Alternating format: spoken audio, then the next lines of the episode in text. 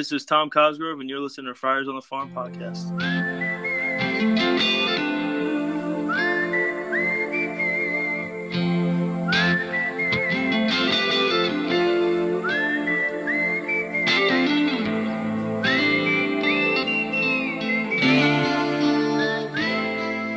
Welcome to episode 180 of Friars on the Farm podcast. I'm Donovan, and with me is Roy. 180. Uh, Where we have we turned all the way around? Well, you know, a little bit about today is going to be about a 180. And instead of talking about primarily minor league baseball stuff, we're going to be talking into going to the winter meetings, uh, some signings from the Padres, and uh, what a um, beautifully stressful postseason. Um, God, it's just it's hard, man. It's hard to watch these games and and not just go through the roof. Now we haven't spoken, I think, since the Dodgers series. It's Yeah. been a while. Yeah. So, Yeah. how were you feeling as they were going through the Phillies? So, what I was thinking, once the Padres got past the Dodgers, before before that series, I just kind of wanted them to have another game at home. I wanted to see another Right. home game. Right. But then all of a sudden, it's like, holy cow, they have a chance to beat these guys. And then once they did, then you're start. Then I was starting to think they got a chance to go as far as they can go. right. And you know, unfortunately, that that round was as far as they went. Uh, but this team showed a whole lot of guts and moxie and w- whatever words you want to put in there. absolute moxie because I really feel for me, I feel that the team kind of over overachieved. I mean, running through 200 win teams. Um, but that's the beauty of the playoffs. You know, the uh for the second year in a row, a team that didn't win uh what uh, 100 games, no 90 games last yeah, they year. were 80 80 something wins was the Phillies. Yeah, and then last year the Braves, I don't think won 90 games or were just over 90 games. Right. Uh went to the World Series one of them won it. Yeah, and then you go back before COVID, you had the Nationals, and they they kind of limped through the whole first half and got Yeah. hot the second half. I love the inclusion of extra teams. You know, Yeah. whoever's hot at the end, they're the ones that deserve to win the tournament. You know, you, you play the regular season to get to the tournament, and then and then let's go.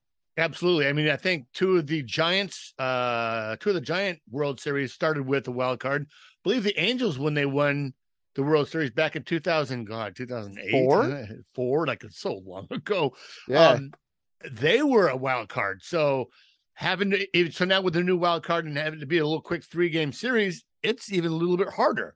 So I really think that the Padres, you know, obviously relied on pitching and timely hitting, but I think they kind of overachieved a little bit. And I hope that Preller sees that. And we need to bolster this lineup, which we'll talk about here in a minute or two. Oh, for sure. Yeah. And also, they were incredibly fortunate with healthy pitchers. Yeah. Um, they had, you know, they had what, six or seven pitchers that, that all went more than 20 starts. I mean, they had incredibly fortunate health with those guys, especially those four, those five guys up front. Yeah. Absolutely. But let's get on to the minor league stuff because this is some big news that you didn't know actually. until- Yeah. You broke some news to me. until you opened up the agenda. So um the the a local group from San Antonio purchased the San Antonio missions. Um they are called the Designated Bidder Builder Builder eh?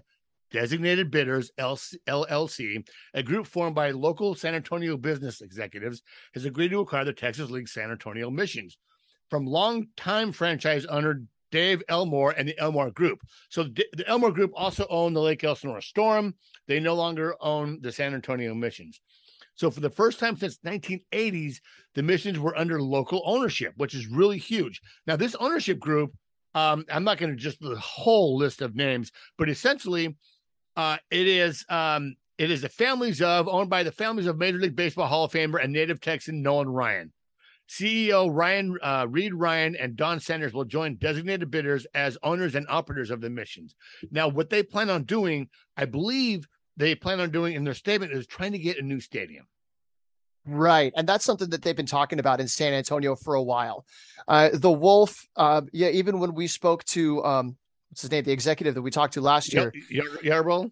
Yes, Burl Yarbrough. He he was pretty honest about the age of their facilities, um, and there had been talk about trying to get a new AAA ballpark in there. Uh, but whatever it is, it's a it's a major city. Uh, it should be a major sports hub. They've got the the Spurs, and really that's that's it as far as major league sports go. Uh, but if you can make trip uh, double A sports, you know, it's a big deal. Yeah, absolutely. So um, the group founded by the Round Rock Express and built Dell Diamond in 2000 and was founded by uh, founded the Corpus Christi Hooks and developed Whataburger Field. So those are two brand new fields in in the in the Texas League. So they have a history of of founding teams and and getting these stadiums built and you know it's going to kind of go along the lines of these better facilities for minor league baseball players and, and their organizations right so now i'll be curious to see what kind of uh, what kind of plans proposals yeah. renderings that kind of stuff because you know that's going to be right around the corner yeah absolutely and and i think with with this group and it being local that they have a lot better chance uh, a, a lot better chance of getting this stuff done particularly if they fund up a lot of that money and ask very little from the city. I don't know what any of that plans is, but them being local, I think would do a lot more than you know having the Elmore Group, who's been is fantastic. Um, kind of go in there and say, "Hey, let's build a stadium," but it being kind of a local uh, group that they might have a little bit better uh, chance. Right. And having a name like Nolan Ryan that everybody knows, right. I mean, and they've been around Texas, they understand the politics. You know, they're going to get some stuff done. I was thinking for a second there, it was the um, it's not it's not the Round Rock Express. They're they're but it's the uh, Frisco Rough Riders that have the uh the uh, lazy river in, in the outfield. Oh, I love that. I might have to go check that out sometime. Hope yeah, my baseball travels take me through Frisco. so that's that, and that's really exciting. So we're going to see how that goes over for the next few, you know, the next season and going into the future with uh the future of San Antonio. Um, the next thing on our agenda here is El Paso unveiled their 10 year anniversary uniforms. It's it's amazing. It's been 10 years that they've been the yeah. Chihuahuas already. Yeah. It, it, feels like it wasn't that long ago that that the Padres were moving AAA back to El Paso. And then what's the team name going to be? Because they were the Tucson Padres. Yeah. How exciting is that? You know, um, you know who's with the Tucson Padres was uh god dang it. Um, he just signed with the Yankees again. First baseman, what's his name? We hate this guy. Well, we don't hate this guy, but you, well, um, I know, right? it was almost someone brought up. Someone brought. I think uh, Sean Casey on MLB Network brought up that he could be a Padre. Rizzo, right? Anthony Rizzo played in Tucson for the Padres. Right. Yeah. I mean, there was talk about him coming. I never saw him coming back to San Diego, especially once they slapped the qualifying offer on him. That pretty much limited it. Like, mm, I don't think he's going anywhere. But anyway, the Chihuahuas, they unveiled these new, uh, new uniforms, new hats, and it's all gold. It's all white yeah. and gold, and it blings and it looks awesome. Yeah, I love the jersey that looks like the Padres brown jersey with the gold, uh, the gold name in the front looks kind of like the Padres jersey here in San Diego, where it's the solid brown with the Padres across the chest. Looks just yeah. like that. I'm not sure if it's one of the road alternates or, or whatever. When they previewed it, they showed the little just a shot of the swinging yeah. the swinging Chico. Yeah. also, just off the top of my head, Chico won the mascot of the year award. It was a mascot video. It was for a it was for a video that he made something to do with his adventure with the dryer. Oh, is that what it was? Okay. Yeah. There it is, right there. Yes. Chico versus Chico, the dryer. The mascot hall, Golden Reggie. For it's funny how, with if you see, he's got a washboard stomach in that when he takes the shirt off. Oh yeah, Chico's ripped. You kidding me? He's an athlete. so that's really so, cool. That, that best, is really uh, cool. Best minor league skit. Yes. Um, so oh. now the Chihuahuas, they didn't just release that; they also released their whole Marvel thing. So they've got the their little alternate defenders of the diamond, and it's a buffed up Chico with flames and spikes on his collar. And they've got all kinds of merch. They got hats and shirts and stuff. I'm sure they're gonna have some fun jerseys having to do with that. Um, and at the same time, the Fort Wayne Tin Caps, they came out with their Marvel themed logo, yeah. and it's uh, it's Johnny Appleseed, but he looks like a superhero, and he's got this like this green thing on his torso, and he's rather than having the tin cap on his head, he's got it in his hand like it's a weapon. Oh yeah, it looks like it's funny because he looks like looks like a superhero. I yeah. love the Chico. The Chico looks cool because he looks like um. And you play a video game and you get like a, an extra level, and your guy turns into fire, and you can just blow through a section of a of a whatever on a video game. That looks really really cool. Well, he's ready to blow through the PCL West or PCL East, whichever division they're in. absolutely. So that that and the last kind of bit of, of minor league news we have here, um, as Jackson Merrill had, you know, a phenomenal, a phenomenal uh Arizona Fall League. I was supposed to go out there. I just could not pencil it uh financially. And uh we're trying to do some things. I'm trying to you know, make it to fantasy camp. Well, I pay for fantasy camp, which is a whole other thing. Uh, but um Is fantasy camp still on the horizon? Because it is on the you still horizon. haven't done it, right? It is no, I, I pushed it off two years. Actually, COVID killed it one year, and then this last year they had it. Uh, they gave you an opportunity of doing it this year, which was at USD, um, or pushing it off till 2023, and it actually being back in Peoria with a full slate of games in Peoria. Right. No, give me the full experience in Peoria. Yeah, I wanted the full Monty. Um, and li- really, Liddy wanted the full Monty because when you know when they kept pushing it off, I'm like, okay, honey, I mean, we can ask for our money back, and you know, we can do something good with that with that money. She's like, no, we're going. Well, I We're you've been saving up for that for years. Yeah, and it's been like, oh, every year it's been like, oh, that's your Christmas present, but we're not. I'm not going this year. It's yeah, it's a lot of money. It's your Christmas present. Well, now you got a brand birthday. new, you got a new hip on you too. So now you can actually get out there and fly with the guys. Well, that being said, I do have the new hip. I am pushing off my next surgery until after this. So Okay. in, in February, it- it's the uh, third week in January.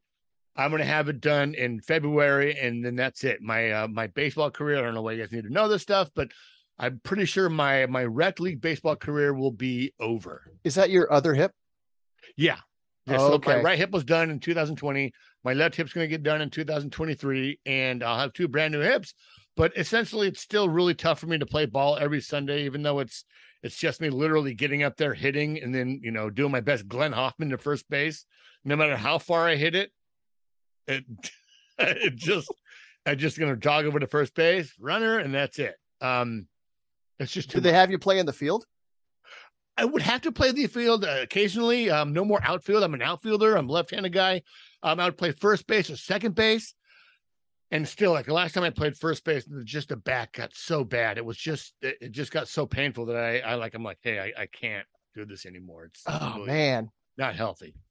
Um, Well, you'll have to save up all the good energy, all the good vibes, and all the good, uh, all the good uh, ibuprofen and all that for that glorious week in Peoria. Yeah, and then they can have the trainers out there. They're gonna have the stretch guys, the strength guys. I'm like, give it me everything. I want the, I want the, uh, what is it? The commercial with, um, uh, the uh, jazz bath in the whirlpool with a jazz bath. There you go. All right, well, let's get it's enough of that stuff. Jackson Merrill had an incredible uh, uh, Arizona Fall League, 19 years old. Uh, and this is what the scouts thought of Jackson Merrill, who really impressed this year in the AFL. So this article is from the Athletic, right? Yeah. And so the writer picked out 10 prospects who most impressed in the AFL. Yes. So number one, Jackson Merrill. There used to be a competition for the title of best Padres prospect, but mass, uh, but the mass exodus to Washington and the Juan Soto trade leaves Merrill more or less alone. Good thing for the Padres that he's one of the best prospects in the game. So his fall numbers weren't stunning 261, 316, 352. Um, in 22 games, no player generated as much positive reviews from the scouts as the number 27 pick in the 2021 draft. Most scouts are salivating over him, one scout said, and even the low guys thinks he's good. So low- that quote right there, even the low guys think he's good. I wasn't sure quite what to make of that quote. What it what it said to me was that the guys that are usually low on players that are in low A or kind of haven't proven Right. themselves, they were impressed. Um, how, how did you read into that quote? That's pretty much it. The guys that, you know, if you read evaluations from different organizations and different kind of uh, publications like Baseball America, like you're like, everyone's really writing a lot about this one guy. And then you see someone like Baseball America, they're like, well, he's, you know, he's got a long way to go. And then, and kind of the low guys. So, um, prospects are prospects. And we know more that now with the trades that they've done. Uh, they're not nothing until they actually show up. Um, I think the same thing, basically. Yeah. Okay. So in their first extended look at Merrill, who was limited to only 45 games at low A this year due to a wrist injury, evaluators saw a player with a projectable body and a feel to hit. Only 19, Merrill stands at six foot three and 195 pounds, carrying himself more like a 22 year old than a teenager. He'll fill out more, but not in a way that leads scouts to think he'll have to move off shortstop. At the plate, the left handed hitter shows signs of good plate discipline, as well as the ability to spray the ball all over the field. The power they think will come. Now, what they say there about how he carries himself more like a 22 year old than a teenager, they're talking about just the, the body language, the, the maturity that he presents. Um, and if you had a chance to get up to Lake Elsinore, I mean, you would see that in person that he really, I mean, he was a leader on the on and off the field for that yeah. team. Meanwhile, being one of the youngest guys on the field. Yeah, absolutely. It hasn't yet, and what it, it hasn't yet, and no one's predicting home run title for Merrill in the first in the first place. He'll have to get the ball off the ground more often. Merrill had a 59% ground ball rate in low at low A, but could wind up hitting 15 to 20 homers a year. Put the whole package together, and another scout said Merrill's got a good chance to be really, really good. Now, ground ball rate at low A, I mean, he's a long way from the majors. He's yeah. probably two or three years away, and there's a lot of adjustments that may come. Plus, it's also a small sample size. Yeah. I mean, how many at bats did he have in in single A? It wasn't a lot, and it was also interrupted by an extended uh, injury and then rehab in in uh, in, in Peoria. In Peoria yeah. So it makes me wonder, you know, did that did the ground ball rate change? Was he putting it on the ground a lot early? And then when he came back, he was getting in the air more. Um, I can tell you in the playoffs, he was hitting fly balls all over the place. Yeah. He was yeah. not putting it on the ground. It was line drives, and there was at least one opposite, you know, Oppo Taco home run yeah. to the deepest part of the diamond at Lake Elsinore. Yeah, I, I think that is a small sample size, and plus he's 19 years old. It's his first full season in in professional baseball, so he he basically did this year on what skills he has to the table that he brings to the table. Right. You know, with not a lot of adjustments throughout the season, or you know, any, any instruction that happens during the season takes a while to kind of make, you know, kind of put into practice. So I, you know, it's a phenomenal year at 19 years old, making the making the Arizona Fall League and then doing well. Right. And so, I mean, they talk about the, the slash line in the AFL 261, 316, 352. That's nothing to get excited about. But again, he was 19 years old. He's only played in low A. And now he's in the AFL where you've got guys that are double A, some triple A pitchers, you know, people that are knocking on the door. And a lot of guys get sent to the, to the Arizona Fall League kind of with the intentions of, okay, let's show these guys because we got the Rule Five draft coming up. We've got trades, the trade season, and all this. Not saying that Merrill is going to be a a trade candidate at all. I'm what I'm saying is you've got really talented guys in the Arizona Fall League, and he still held his own at age 19, never having seen anybody above single A. Yeah, and one of the kind of the things kind of knock that I noticed of watching a lot of him play this year, or at least some of it in the uh, in the in the uh, AFL, a lot of singles you know he's making contact. So that's that that's is either the knock and also it's kind of a kind of a good thing. He had 22 games 98 plate appearances 88 at bats uh he had 23 hits one double two triples and an hr so lots of singles lots of contact but once again 19 years old get, getting to the afl with a high level of competition just getting on base is is huge and just hitting the ball and making contact is huge. So there's lots to like about Jackson Merrill. He is our shining star of the the minor leagues right now, and he should be up in, in Fort Wayne next year. Oh yeah, I'll be surprised if he doesn't start the season in Fort Wayne. Yeah. So All right, so moving on, we've got the the winter meetings coming up. Um, and the Padres have already started to get the hot stove heated up a little bit. Um, I mean, we started off by hitting free agency, and you know, obviously you've got Wil Myers and Brandon Drury and you know all the guys that left via free agency, but the Padres didn't really take very long to turn around and bring a couple guys back. No, they didn't, and I thought it was really, really kind of telling of what the Padres need, and they need. They need pitching. They need to shore up these guys, and the Padres signed Bob. I like to call it Bob Bob Suarez to a five year, $46 million contract with an opt out after three years. And it could be closer, and he could be the closer in the future if Josh Hader becomes a free agent after the 23 season. Now, a lot of people started talking about maybe they kind of overpaid for him because the lack of experience in Major League Baseball. But what Preller did is he, he kind of gave credit for the six years that he spent in Japan as a closer. So he kind okay. of he kind of factored that in to the contract and literally just, I mean, really came on the scene during the playoffs this year and put a name out for himself. And I don't think they overpaid. A lot of that contract is incentive. Uh, there is a base salary, but I think it's a great signing. Oh yeah, and he's, he's so he's 31. He's going to be 32 by the start of next season. So he is a little bit on the older side, but that said, he's at his peak right now and he's able to touch 100 miles an hour. He's got he's got a couple of off-speed pitches and he showed it this year that that first start or the first outing kind of wiped that away and then yeah. after that he was just an absolute force through the whole rest of the season.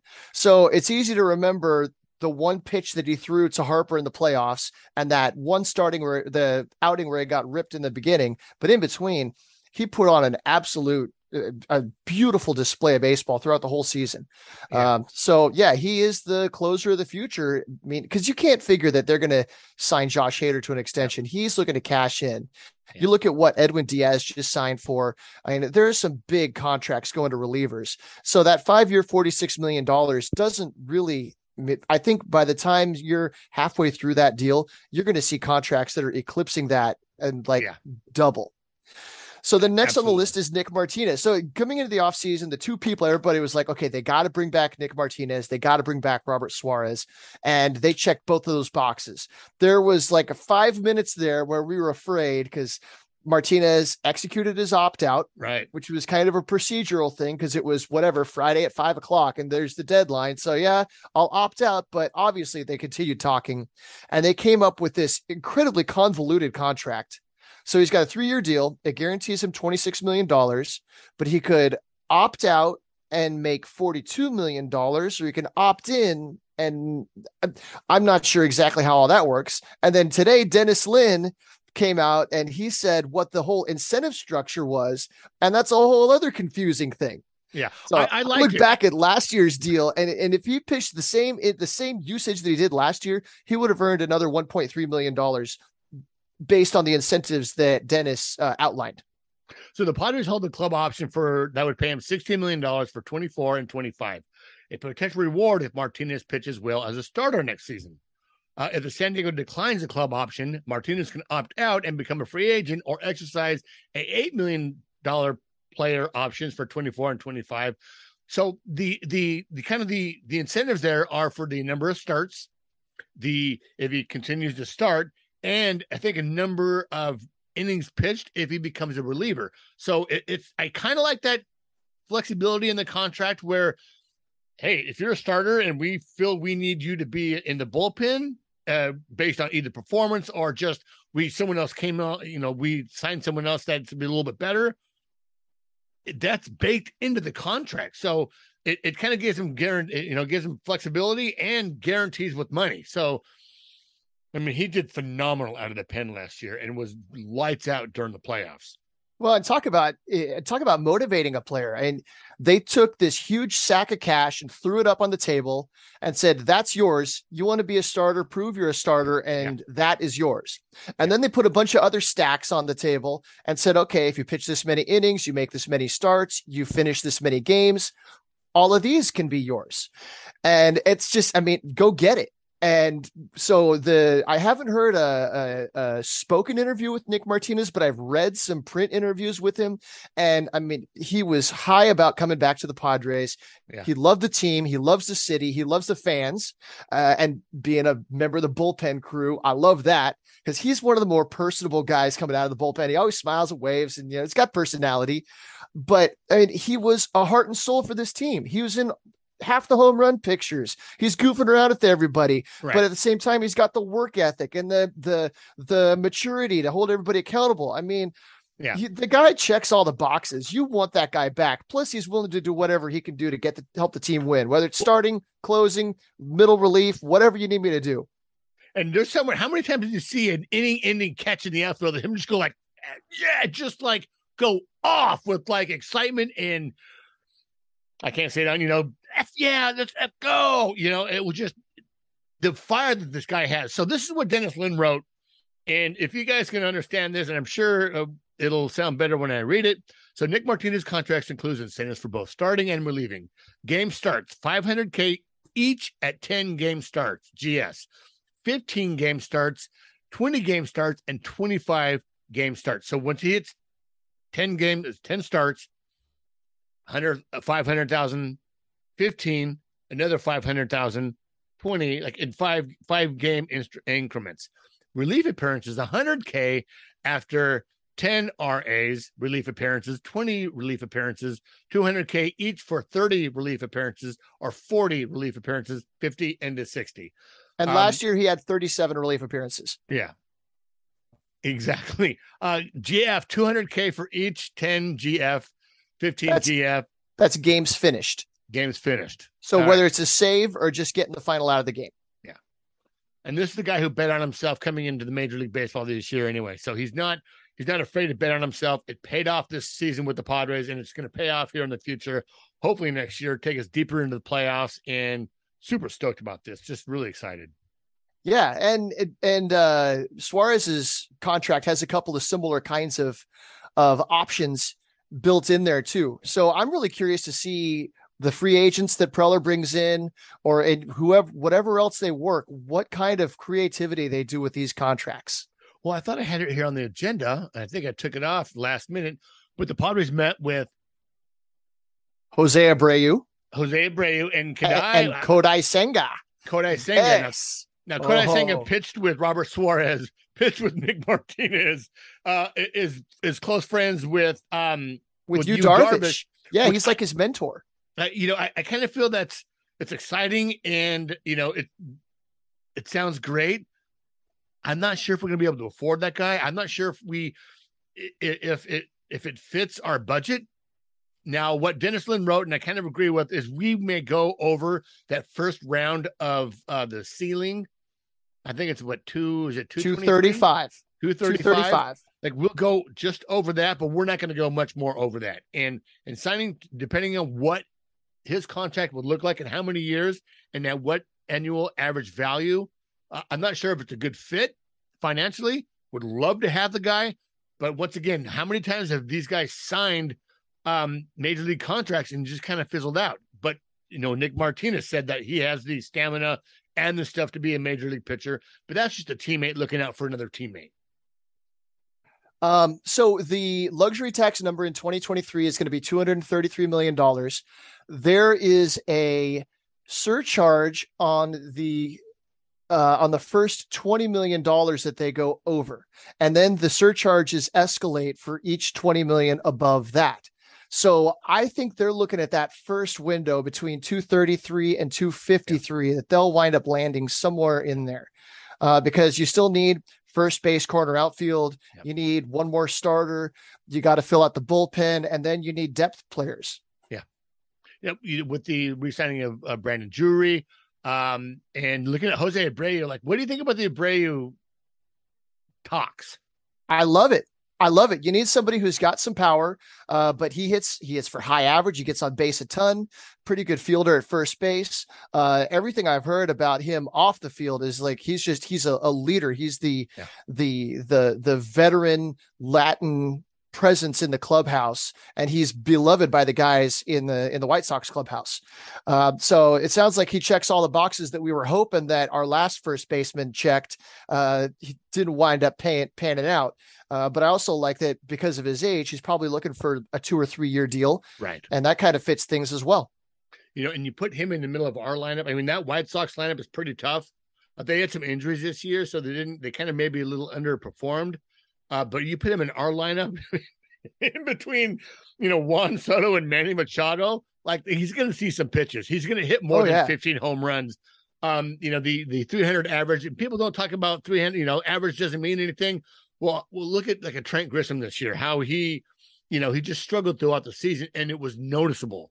Um, so Well, hitting and, 300 and those, with those strikeouts are such rally killers. Yeah, You know, if you get somebody that at least puts the ball in play, Yeah. it makes a productive out. Even, yeah, that's so much more valuable than just going up there and swing and swing and swing and go walk I back think- to the dugout. I really think if you put him in our lineup, you know that that that home run total goes up. Also, the ballpark's a little bit smaller here. and Like there's Petco's a little bit big. Um, the Dodger Stadium's a little bit big, but playing in, in uh, I think it's Consolidated Credit Stadium. I can't remember exactly what it's called. Guaranteed rate. Guaranteed rate. That's a big ballpark. The only game I've ever been to was uh, a White Sox game, and they gave away a little small Abreu plushie. Oh, So do you still have it?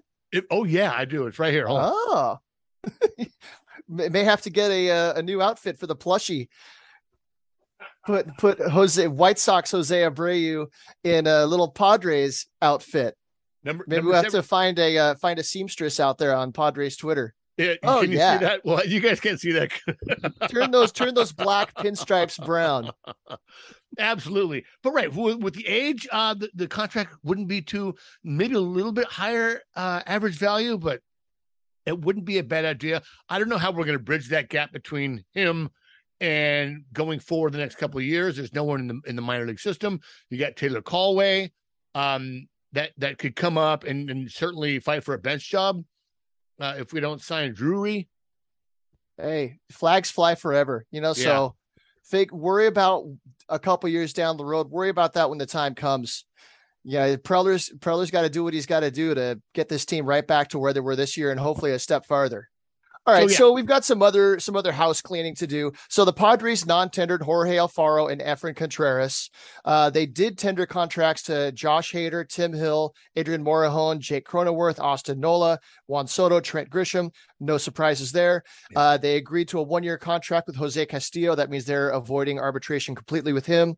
Um, and then they selected the contract of Tom Cosgrove. So let's step back to Efrain Contreras. Were you surprised that they non-tendered him? Yeah, well, well, he just, you know, he was injured last year, and it took him the year before in 2020. He was injured, um, and he spent most of the year in Fort Wayne and just couldn't put it together.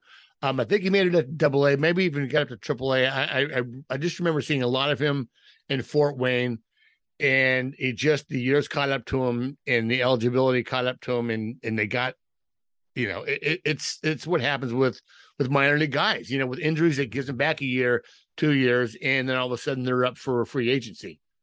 Right. And so Mad Friars pointed out, I'm not sure if it was uh, David J or John Conniff that was that was on the account, uh, pointed out that if he continued on his current track, he would be into his uh, his arbitration years by the time he would make it up to the majors, Yeah. hypothetically. Like he's at least another full year away.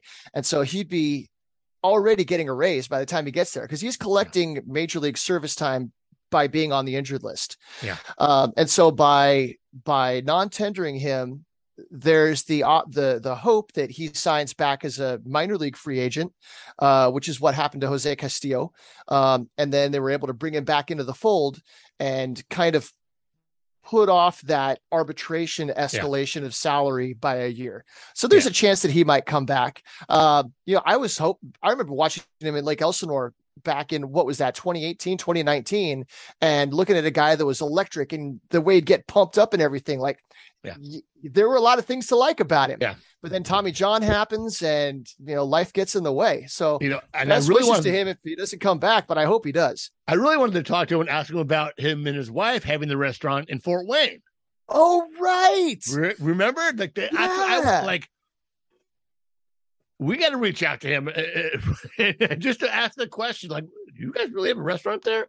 Um, but moving on to Jorge Alfaro, and and this is a tough one because he had the record-breaking five walk-off hits or walks this year, and really just in God endeared himself to our fa- to us, to us Padre fans. Um, but it is a business, and we have Luis Campusano just waiting for playing time, begging to get more playing time, and we non-tendered him. So that doesn't mean he's not going to come back. That just means we're not going to, you know, essentially it kind of does, but we have to say goodbye to guys that we like, and it's it's kind of the business of becoming a, a you know a championship team is letting some of these guys go. Unfortunately, yeah. Um, he was uh, projected to make about $3.6 million in arbitration. Um, and so to be the backup catcher, that's a lot of money to put to that kind of a position. And he didn't play a whole lot the second half. He had a, a knee injury that he was working his way through. Uh, but even still, his performance dropped off. And at the end of this year, he was hardly getting any playing time at all. Um, and you can ask questions as to what happened. Did something change? Who knows? Campusano came up and he got some play. So great for him. Uh, but it, it was pretty apparent by the end of the season that Jorge Alfaro's time at San Diego was coming to a close. Yeah, and that's um this is one of the questions I have. He didn't see one at bat during the playoffs. No, I mean, and uh, neither did Campusano. Yeah, Austin Nola, they like, and I thought that was a little. I mean, it was a lot to give. You know, it, it was really a, a show of what you know, the work that Austin Nola has done this year, uh, and he was hot. He was hitting, but I thought maybe you would want to at least you know give these guys in at bat, maybe a game, give uh, Nola a breather, something. Yeah, I'm N- Nola was doing great all postseason, so Yeah. credit to him. But yeah, I mean, you got to figure you give somebody a break or a, a pinch hit at bat somewhere. Yeah. so Well- then the other news: Tom Cosgrove, friend, friend of the podcast. Yeah, welcome to the major leagues. He's Big- right on the doorstep now. big league boy. Yeah, We're super excited for that guy. We uh we talked to him back when he was in high A, uh back when uh, Lake- 2018. back when like that was our first year. Um, when uh, God, when when when Lake Elsinore Storm were a high A affiliate. Um, solid kid, really, really has you know stuck with it and performed well enough to get put on the forty man. This this year with the winter meetings is if, if the is the uh, rule five, and you know he's going to come on board. He's going to contend for a for a spot in the uh, in the uh, in the bullpen more than likely going to start in AAA, but certainly going to be one of those guys that could see some innings next year if there's an injury or if there's a need for a guy to come up from AAA, which there's going to be. For sure. Yeah, he's another guy that was uh he had Tommy John, so lost all the 2020 season, came back in 2021. Up until that point, he'd been a starter in the Padres organization. Uh, but since then he's been working in relief uh, exclusively and been doing really well. Yep. Uh, so this year he made 28 appearances in El Paso and 20 appearances in San Antonio. Uh, had a 2.45 ERA in San Antonio with a 0.974 whip. Um, ERA is a little higher in El Paso, but you kind of have to discount some of what happens in El Paso. But overall, he had a really good year and he's earned this. Um, the one name that didn't get added to the roster that some people were possibly looking for was Tirso Ornelas. Yeah. Um, and I wasn't surprised to see him not protected for the Rule Five. He's not really the kind of guy that that you see chosen in the Rule Five draft. Right. He's really he's still young. He's 22. Um, but international signing, you after five full years, you become a free agent. So I don't think they're you know, they're not going to protect him. He probably won't be chosen. Um, there's still a lot to like about Tirso Ornelas, but kind of he he kind of just didn't put it together. He just none of that power came.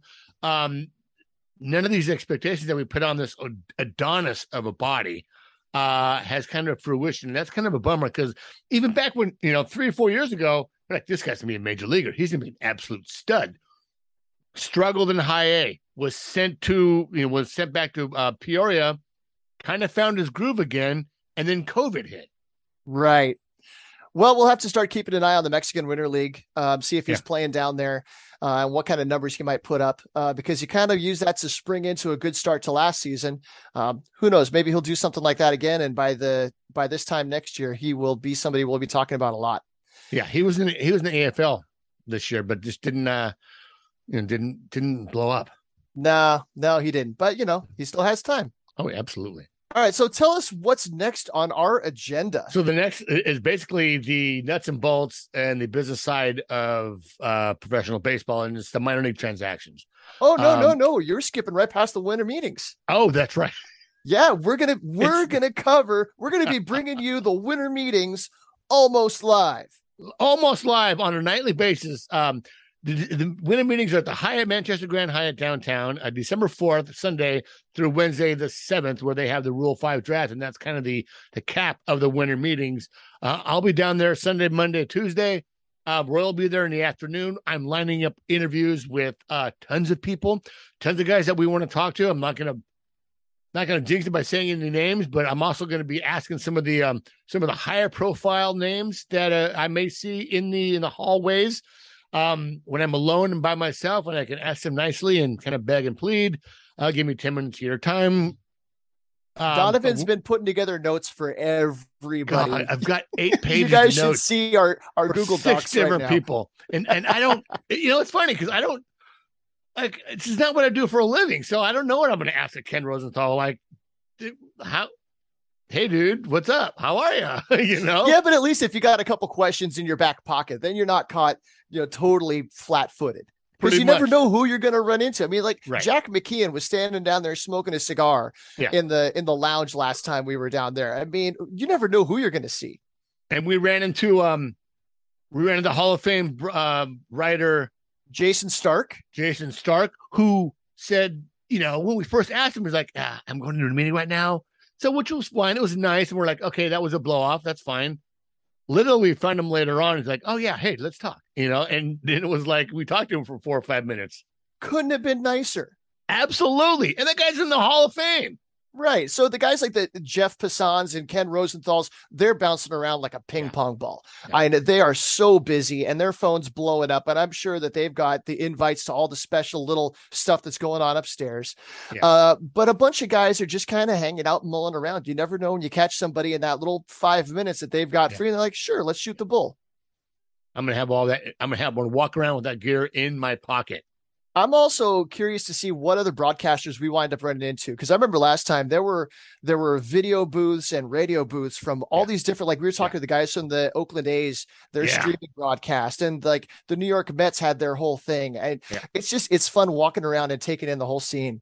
Absolutely. I, uh, and I ran into, in like the corridor, I ran into the Viva Baseball, Viva La Baseball. Right. and and it was back when they were doing Twitter live segments for hours on end. Um, and I'm like, oh, I love you guys. I, I, watch you guys on Twitter. And she's like, oh yeah, what size do you wear? I wore that shirt yesterday that they gave me in the 2019 winter meetings. I Ah. still wear it. Um, and that's kind of the fun thing too. Just kind of, you know, it's great to get these interviews, and I got some really cool things lined up for for uh for us for people to talk to. But just kind of, it, it's the um, it's the networking it's the uh, putting a, a, a face and a, a voice to a to a Twitter handle that you've interacted with on Twitter for years. Um, believe me, we're not journalists. I'm not a journalist. I'm a you know I, I'm in food service, um, and this is uh, you know this is a uh, this is a hobby of ours, but allowing us this opportunity to go do that to you know to swim in the deep water of Major League Baseball um, journalism is cool because we do know some of these guys. Like I can't wait to see Sam Dykstra. Um, Jay Jaffe, I, I I tweeted earlier this week. He'll he'll be there, be able to oh, shake right, his because hand. you weren't able to meet up with him when he was in town. Yeah, yeah. You know, I remember And last there's also the minor league side of things. I haven't heard yet if they're going to have a similar layout. Like last year, it was at the Hilton Bayfront where they had a lot of the the minor league stuff going on, and then the convention center was where they had the the Peebo and the the the the convention, the what do you call it, the tra- the trade show, the trade show. all of that stuff. I don't know if that's all going to be the same kind of scale or or if it's rearranged because now Major League Baseball and minor league baseball are one entity. Um, and then there's also union stuff that I'm sure is going to be going on Yeah. because they've got the negotiations right now. They're talking about the the labor agreement between minor league baseball and um, you know, their new labor what do you, what do you, whatever their new union is Yeah. called. Yeah. It- well, they're part of the Major League Baseball Players Association. Yeah, hopefully Um, we can talk to a couple of people that are wrapped up in that. I, I do. I have my. I have some irons in the fire. Um, I, I'm not sure how much we're going to get out because they are currently negotiating. So I'm not sure if they're going to talk to anyone, uh, let alone uh, you know some podcast guys. Uh, but I do talk to. I I emailed Kevin Slack, I emailed Harry Marino. Uh, Harry Marino said I'll give anything that you need to Kevin. Kevin Slack is in the communications part of the Major League Baseball Players Association.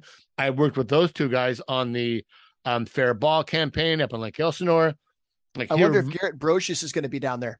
I, I'm not sure, but he was involved in, you know, he he he quit um advocates for minor leaguers to really full time commit to the uh the class the, the case that they ruled on earlier this year. So he had to kind of step away from the organization so we can concentrate fully on really doing the the groundwork um to get this union going with the with a case against Major League Baseball. Well, we wouldn't want to talk to them about the specifics of what they're Right. negotiating and what they aren't negotiating. I'm more interested in just kind of the nuts and bolts of Yeah. how does this work? How did this whole thing come about?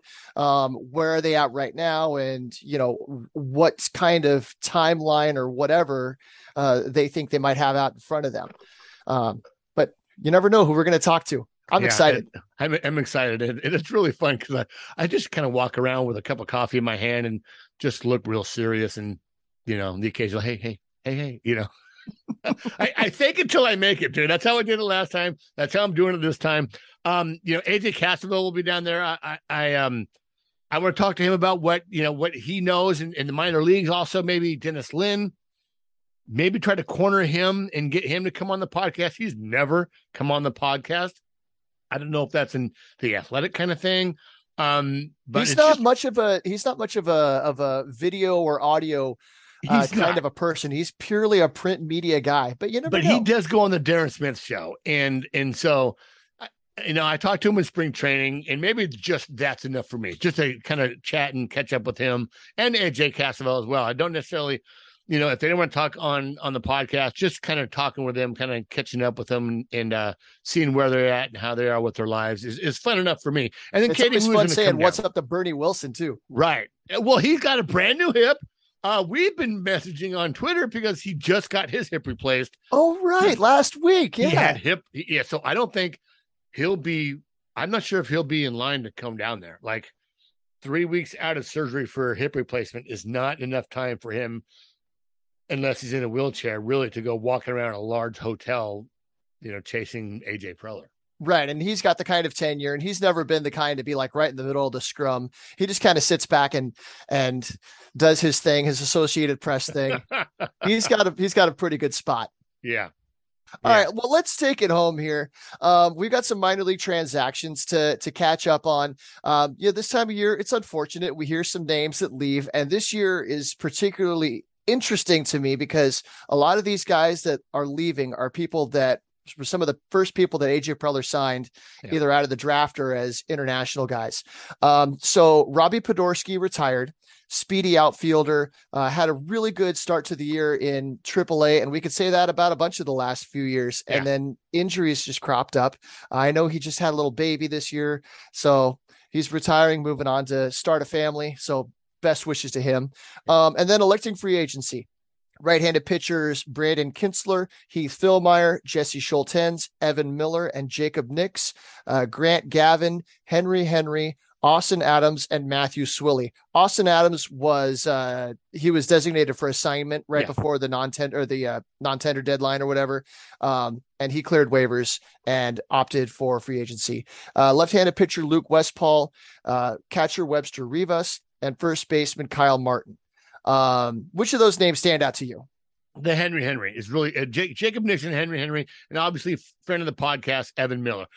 Evan Miller, we were talking about it earlier this year. He was having a great year in AAA, and we were thinking, even talking to his dad, like he might be knocking on the door for a major league for a major league call up. Now, this just because they elected free agency doesn't mean they're going to go to another organization. It just means they're they're able to. Right.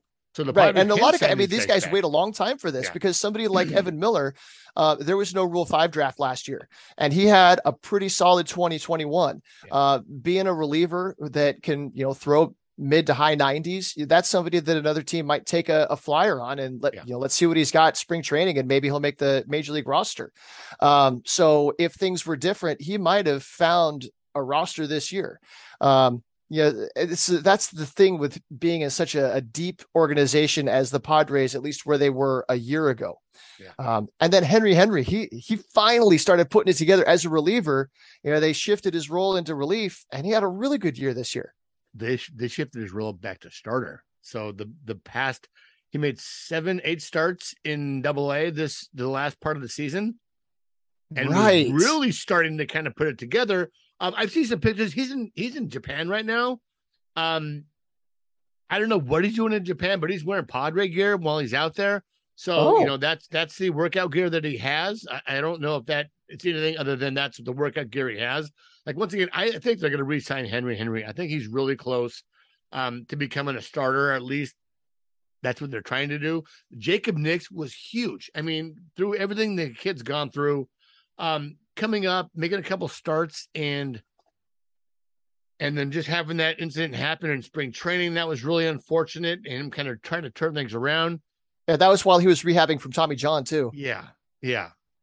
So that's a real big name that, that I just thought, wow, that's tough. Also, a lot of these guys may sign with another, another organization that they have a better, clearer shot at the majors. So right now, the Padres don't have a lot of depth in in AAA. Not a lot of um, depth in double A. So these guys can sign back, and that could be their path back to the majors, or they can sign with another organization where they're like, hey, you know, you're going to pitch, you're going to start here in Triple A, but we're certainly going to need guys coming up during the season. So it all depends on where these guys get the most chance the biggest chance or opportunity to make it to the majors. For sure. Yeah. And that's something I kind of hammer on Twitter that, you know, people are like, okay, we've got five starters. We're done. And it's like, no, no, Ooh. teams use like 10, 12 well, guys easy. to, to start throughout the season. Um, you know, some of them come and go, you know, waiver claims and that kind of thing, but even still. And then on the relief side, you look back at some of these teams that they've used 30, 40 pitchers throughout the course of the season. Um, and so there's an opportunity for some of these guys if they want to come back. But if they want to go find greener pastures elsewhere, then happy trails to you. Yeah, absolutely. Um, and, and then one final piece of news: the Padres have made one minor league signing so far. They signed Bobby Milacki, uh, right-handed pitcher. Um, he's 26 years old. He was drafted by the Nationals in 2018 in the 38th round um, and then was signed as a minor league free agent by the Twins in 2021, pitched in their organization the second half of 2021 and all of this year. Um, his father, Bob Milacki, threw parts of eight seasons with the Baltimore Orioles, the Indians, the Royals, Mariners, then spent 19 years as a pitching coach in the affiliated minor leagues. He's still involved in the game as a pitching coach for the independent Idaho Falls Chukars. So that's he's got some pedigree to him. Yeah. Absolutely. And you know he's got to have some knowledge, having a dad with that kind of knowledge. So yeah, who knows? You know, and Bobby Milacki's another guy that wears glasses. You know, I got a soft spot for the uh, right. the guys with the gogs. the gogs. I'm not a glasses absolutely. wearing person personally, but you know, there's something about seeing a pitcher on the mound wearing a pair of glasses that I don't know, something there's some wild thing or something that, right, right. that harkens deep within me.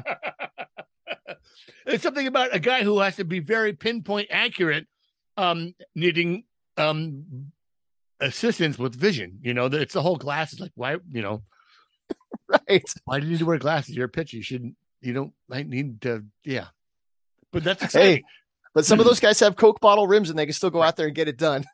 that's exciting. You know, here kind of wrap it all up with, with the major league squad in these in the depth. Like, there's very few. There's a lot, but in the same time, that roster is pretty much set.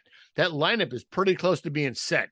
With Fernando coming back, you have maybe two guys that we need in the lineup, and then another one or two uh, as a bench role.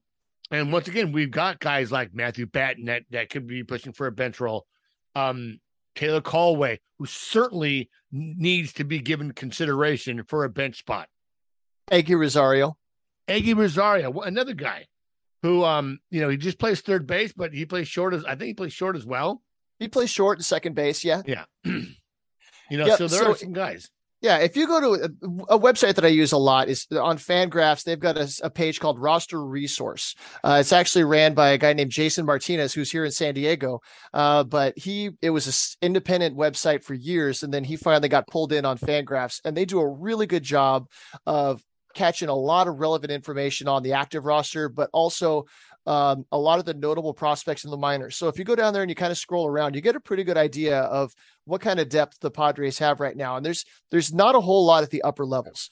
Right. So a couple of injuries happen, and who's going to be able to step in in that in that case, yeah. um, especially on the pitching side. And that's where you see these minor league free agent signings and you never know. They they go out right. there and shove for a couple of months and then something strange happens and next thing you know they're they're getting it done. That's that's what happened to brandon yeah. drury this year. He yeah. only had two offers for minor league free agent deals and he finally turned it all around and now he's he's set for a big paycheck.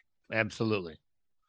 All right so let's let you guys get out of here. You can find me on twitter at sd donovan. I am at zippy underscore tms go padres. Let's go to the magic of the moment.